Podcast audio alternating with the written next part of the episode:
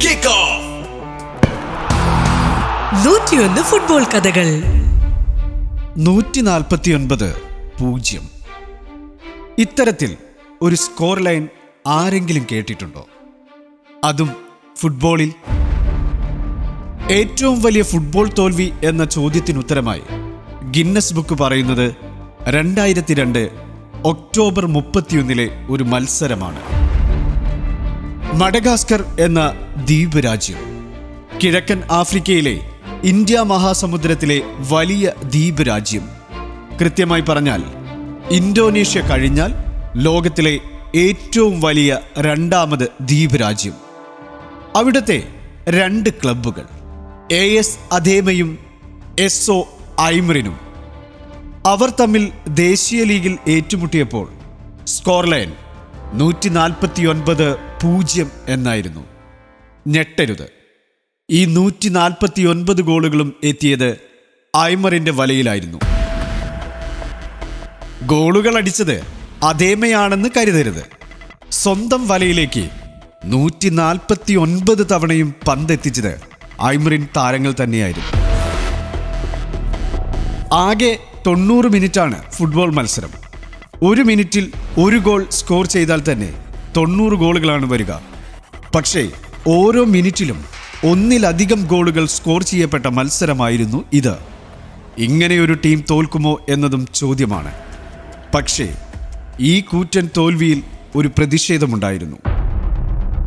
ദേശീയ കിരീടത്തിനായി രാജ്യത്തെ നാല് ക്ലബ്ബുകൾ തമ്മിലുള്ള പ്ലേ ഓഫ് ഘട്ടം.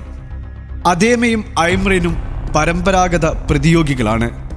പക്ഷേ ഈ ചാമ്പ്യൻഷിപ്പിലെ നിർണായക മത്സരത്തിൽ റഫറിയുടെ തെറ്റായ തീരുമാനങ്ങളിൽ ഐമറിൻ സമനില വഴങ്ങിയപ്പോൾ അവസാന മത്സരത്തിൽ റഫറിയോടും സംഘാടകരോടുമുള്ള പ്രതിഷേധത്തിൽ ഐമറിൻ താരങ്ങൾ മനഃപൂർവം തോറ്റുകൊടുക്കുകയായിരുന്നു.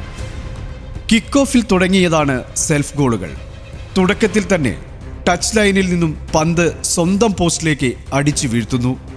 അങ്ങനെ ആദ്യ ഗോൾ വീണ്ടും പന്ത് മൈതാന മധ്യത്തിൽ.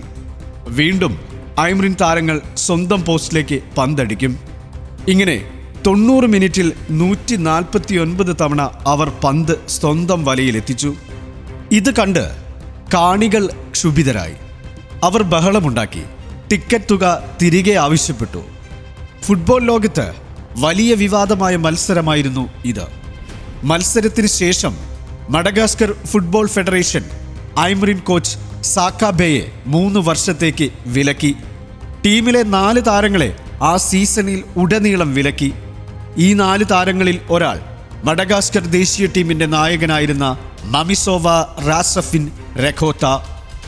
ചരിത്രത്തിൽ ആദ്യമായി നൂറ്റി നാൽപ്പത്തൊൻപത് ഗോളുകൾ ഒരു മത്സരത്തിൽ വഴങ്ങിയ ഗോൾ കീപ്പർ ഡൊമിനിക് റാക്കോട്ടോണൻ ദ്രസാനയും വിലക്കപ്പെട്ടവരിൽ ഉണ്ടായിരുന്നു.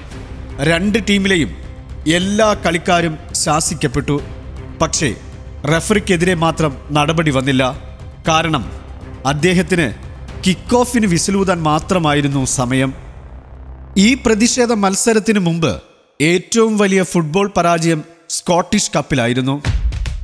ആയിരത്തി എണ്ണൂറ്റി എൺപത്തി അഞ്ചിൽ നടന്ന മത്സരത്തിൽ അർബ്രോദ മറുപടിയില്ലാത്ത മുപ്പത്തിയാറ് ഗോളുകൾക്ക് ബോൺ അക്കോർഡിനെ തകർത്തിരുന്നു. പ്രൊഫഷണൽ ഫുട്ബോളിലെ ഏറ്റവും വലിയ തോൽവി ദീർഘകാലം ഇതായിരുന്നു. പിന്നീട് രണ്ടായിരത്തി രണ്ടിലെ ലോകകപ്പ് യോഗ്യതാ മത്സരത്തിൽ ഓസ്ട്രേലിയക്കാർ അമേരിക്കൻ സമോവയെ മുപ്പത്തി ഒന്ന് പൂജ്യത്തിന് തോൽപ്പിച്ച മത്സരത്തിൽ ആർച്ചി തോംസൺ എന്ന ഓസ്ട്രേലിയക്കാരൻ പതിമൂന്ന് ഗോളുകൾ സ്കോർ ചെയ്തിരുന്നു. രസമുള്ള ഒരനുബന്ധ കഥ കൂടി ഇതിനോട് ചേർത്ത് വായിക്കണം. ഇതേ ദിവസം സ്കോട്ടിഷ് കപ്പിൽ തന്നെ നടന്ന മറ്റൊരു മത്സരത്തിൽ പിറന്നത് മുപ്പത്തിയഞ്ച് ഗോളുകളായിരുന്നു. മുപ്പത്തിയാറ് ഗോളുകൾ പിറന്ന മത്സരവേദിയിൽ നിന്നും ഇരുപത്തിയൊൻപത് കിലോമീറ്റർ അകലെ ഡുണ്ടി പട്ടണത്തിൽ നടന്ന മത്സരത്തിൽ ഏറ്റുമുട്ടിയത് ഡുണ്ടി ഹാർപ്പും അബുർദൻ റോവേഴ്സും. മുപ്പത്തിയഞ്ച് പൂജ്യത്തിന് ജയിച്ചത് ഡുണ്ടി. അന്നൊന്നും ഈ സ്കോർ ലൈൻ വലിയ വാർത്തയായിരുന്നില്ല. പലപ്പോഴും ധാരാളം ഗോളുകൾ സർവസാധാരണമായ ഒരു കാഴ്ച മാത്രമായിരുന്നു. കാൽപന്ത് കളിയുടെ കഥകൾ തുടരും. എഴുത്ത് കമാൽ വരദൂർ.